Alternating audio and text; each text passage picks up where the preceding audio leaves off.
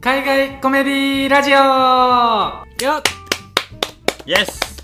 えーこのラジオはですね九州の芸人で一番映画に詳しい人がコメディ映画を語り尽くすラジオとなっておりますうんはい、えー要はですねこのラジオは海外コメディを愛し知りすぎてしまったお笑い芸人と映画を全く見ない映画弱者の芸人である私内林がアメリカのコメディを大真面目に教えてもらうラジオです変わったね大真面目にとか言ってたっけ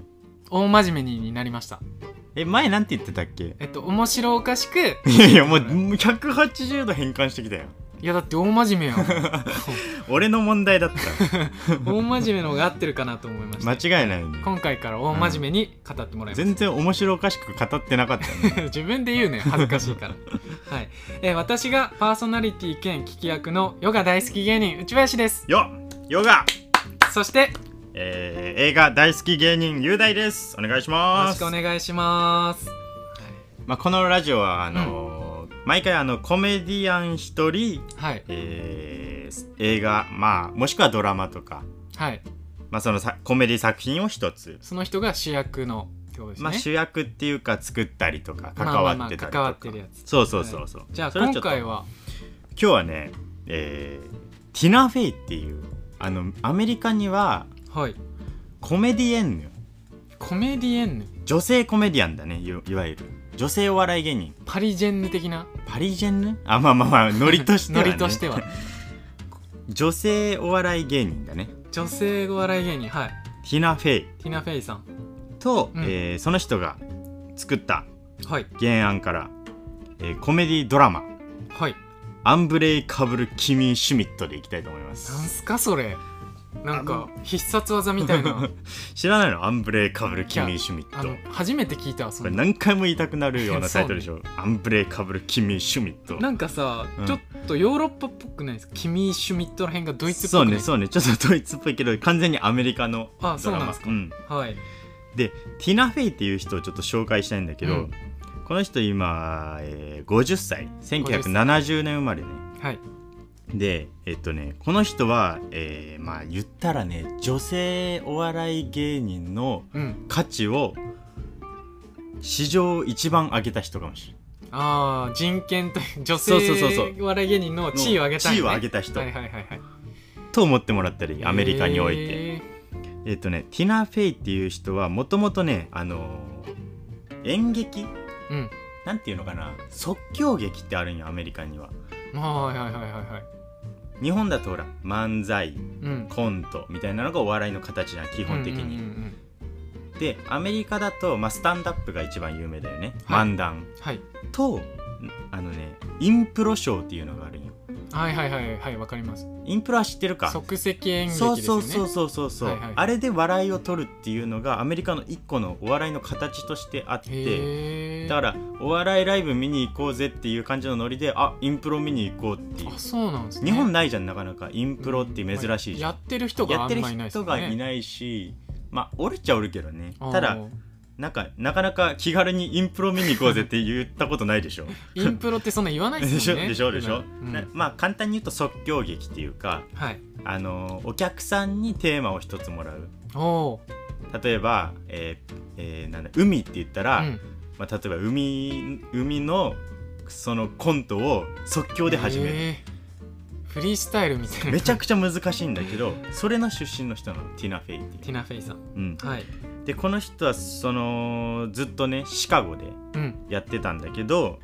「サタデーナイトライブ」っていうお笑い番組知ってるサタデーナイトライブ知らない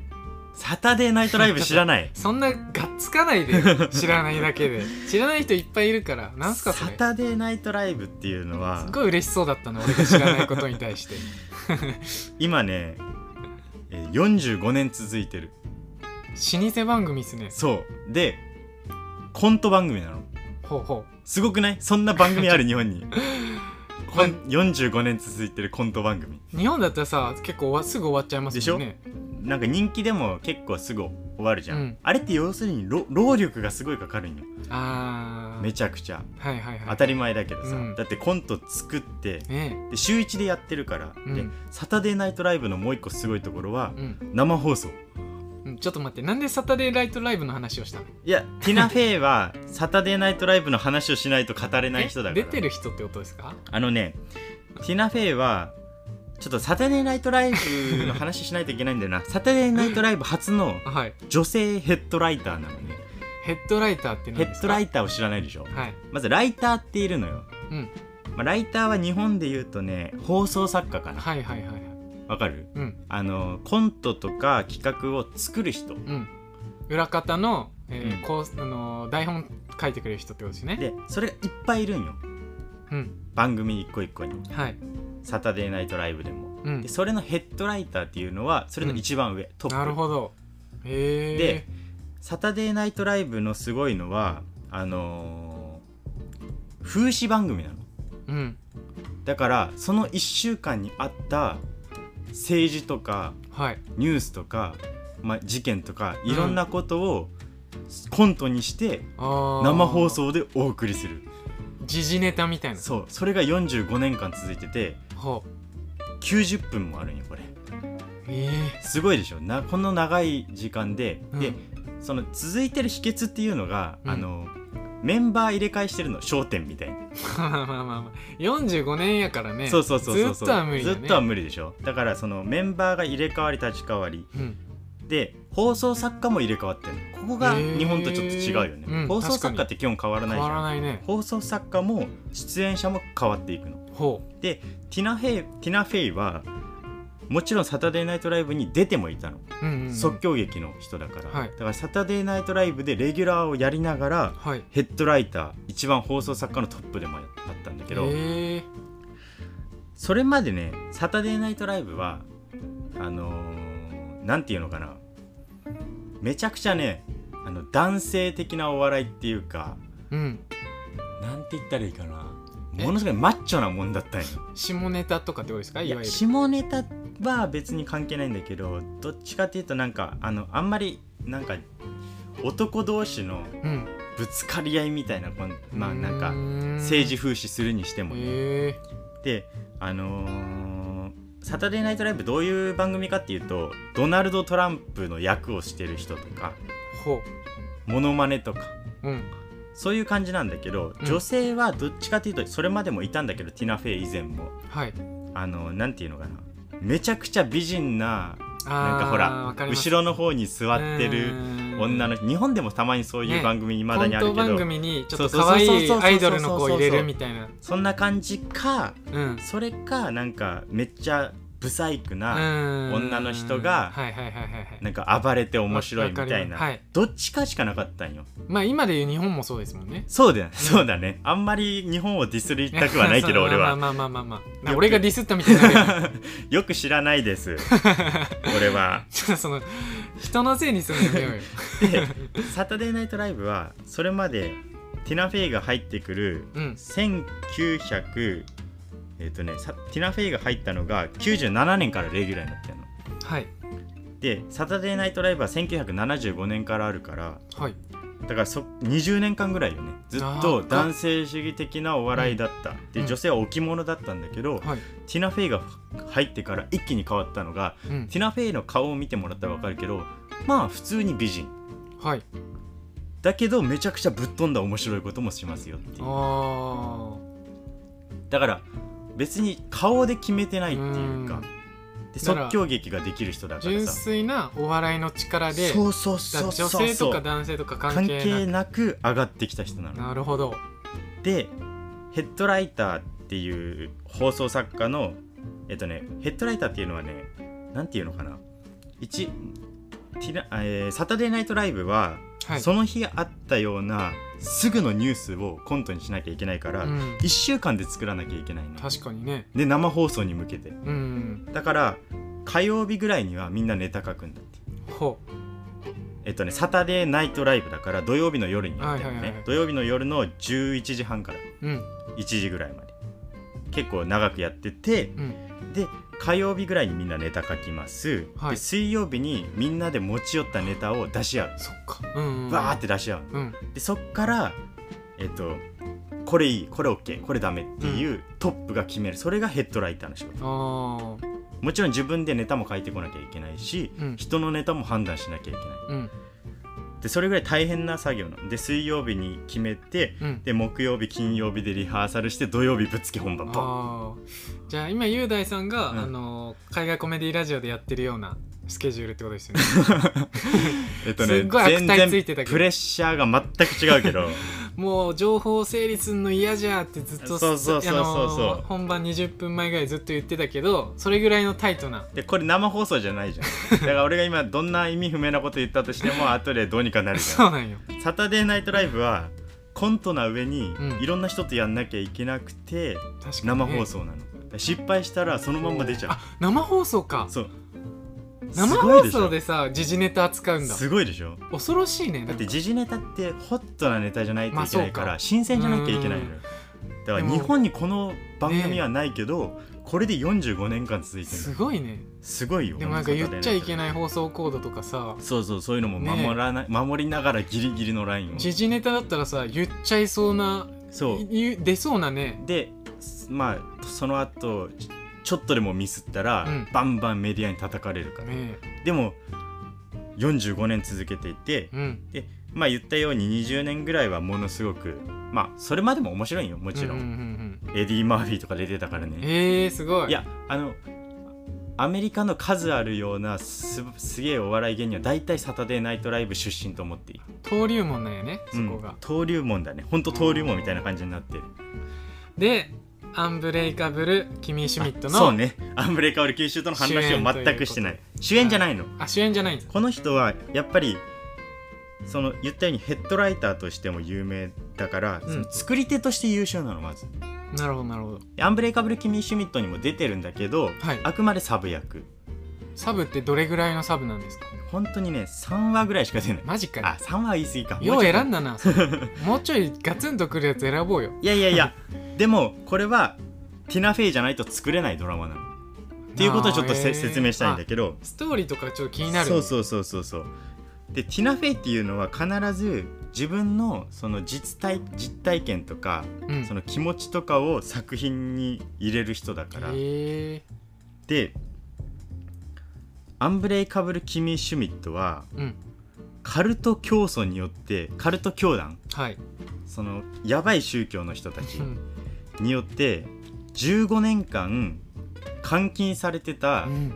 女性の話なの怖っめちゃくちゃ怖いじゃん普通に考えもうて怖いもん凶悪犯罪じゃんうんで15年間監禁されててどういうふうに監禁されてたかっていうとうん地球はもう滅びたっていうことを教えとったのその女の人にほだから今地下に君たちをここに閉じ込めるしか君たちが生きる方法はないんだっていう3人なんだけあどー女性がうっていうことを教え込んだというかそうそれで15年間なんと14歳から15年間うんで29歳になった時にうんその宗教の人が捕まりましたほうそしたら地下から女性が発見されたぞってなっあていう物語なんだけどあうんこれめちゃくちゃ怖いしめちゃくちゃやばい話なんだけど、超アホコメディなのそうなんそうえこれドラマですかドラマ映画ですかコメディドラマえっとね1話30分ぐらいで、はい2015年最近よ最ね近始まって、最近シーズン4で終わったのよ四シーズン4えだからワンワンクール何本えっとね十何話とかだから、はいえーまあだからうんパッと見れるうんうんで最近終わったやつなんだけど、はいだからほんと最新の映画うんどっちかっていうあ映画っていうかドラマうんで主演がその監禁されてた女の人なんだけどはいエリー・ケンパーっていう人なのこの人もねいつかね紹介しなきゃいけないんだけど、 まあ、軽く紹介してくるとうん前回言った「ジ・オフィス G オフィスはいリッキー・ジャ」ーベリイッキー・スジャーベイスの、うんそれのアメリカ版があるって言ったじゃんちょっと見ました見たうんあ見たのちょっと見ましたはいえどんぐらい見たのえーっとね4分の1ぐらい見ましたえいやいやじゃあもうほぼシーズン何個2個ぐらい見たってこといやあの1話のえ違う違う違う違う1シーズンのじゃないくやてい1話の4分の1を見ま したやいやでにそれなな8分とかあだのぜだからオープニング見いてやいやいいやいやいやいやいややちょまマジであのー俺のさ、そのあの熱量入った説明何だったのいやいやちょっとさなんかイギリス版見たかったんですよ僕はあなるほどねでなるもほねどネねットリックスアメリカ版しかなかったかあならあちょっとそうい4うことか分の1だけ今い見やーたそういう問題なのかな、まあ まあイギリス版見ますじゃん俺が喋ってた分のは時間よりはるかに短 いだい時ぶ間短い ちょっとまた見たいな、 まあいいやごめんごめん話取れたけど、あのそれのアメリカ版 G はいオフィス、アメリカ版はちょっと長くなったって言ったの覚えてるかな、ああ言ってました、イね、ギリス版いはシーズン2で終わったんよ、うんで3のスペシャルバージョンがあるんだけど、んまあ、実質2ぐらいで終わったからうんでアメリカ版はドラマとして優れてたからうん結局シーズン9ぐらいまで続いたのねほでエリー・ケンパーはこの「アンブレイカブル・キミ・シュミット」の主人公をやってるエリー・ケンパーはうはい G オフィスでシーズン4から途中参加え途中参加したら大体そういうのってなんていうのゲストキャラクターじゃんー、まあまあまあまあだけど面白すぎて9までそのまんまレギュラー化したのええどういう役でこのエリー・ケンパーがうん ブレイクしたかっていうと、アンブレイカブルのブレイクだけど かかあっのて、ねそんなかかってないけどね女の人なんだけど、はいあの普通にまあ美人なのまあまあ美人ぐらいの人なんだけど、あのね頭のネジがうん何十個抜けてるのっていうような演技をするのもう超アホもうあのね自分の連想する一番 アホを連想したようなやつがエリー・ケンパーの役毎回 その人もインプロ出身なんですかエリー・ケンパーは違ううーんけど、あのー女優としてもやっていけるけど、んコメディの人でもブレイクしたから、へえでその「ジオフィスはちょっと前のドラマなんだけど「はいアンブレイカブル・キミ・シュミット」の主役に大抜擢されたの、はいはいはいでこの「アンブレイカブル・キミ・シュミットは」うんめちゃくちゃ面白いのがうん15年間要するにそまの、あ隔離された隔世界離されてた世界、うんもちろんインターネットもないから、は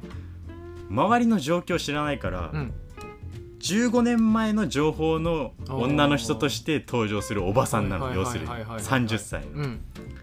だからあのー90年代のネタとかをずっと喋ってたりしてうんうんてうん時代ギャップがあったりするんだけどはい15年間監禁されてたのと関係なくこいつ頭悪くねって感じな のエリー・ケンパうんなるほどーねのその関係ないぐらいそう主役でキミー・シュミットの役なのそのエリー・ケンパーが、はいはいそのアンブレイカブル・キミー・シュミットなんだけどなるほど15年間男その教祖がおるんだけど、はい教祖が気持ち悪い男な んよでそそいつに監禁されてたんだけど、うん女性3人がはいこれを何で紹介したかっていうとティナ・フェイはうんこのドラマを作った人なんだけど、はいティナ・フェイはずっと才能を持ちながら、あのー男社会の中で埋もれかけてた人なのよね。あ実世界でというかそうそうそうそううんうそんうんう「サタデーナイトライブ」のレギュラーメンバーになってからは大ブレイクもちろんしたし、はいすごい人になったんだけど、はい下手したらそのまんまその男社会の中で埋もれかけてた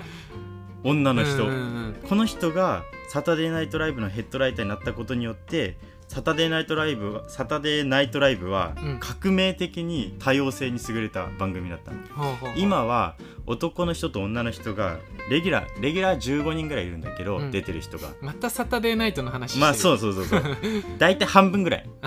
半々ぐらいになった男女でアジア系とかあのーインド系とかもいて、はい黒人ももちろんいてみたいな、だから多様性に優れた番組を一歩踏み出させた女の人なんだけど、ティナ・フェイはね、だから女性コメディアンとしての地位を確立させた女の人なんだけれども、うんアンブレイカブル・キミ・シュミットもうんうん15年間ずっと 90, 90年代のまま終わっていたかもしれなかったはい女の人がだそのげ実世界に出された瞬間に、うんキミ・シュミットがアホパワーなのすご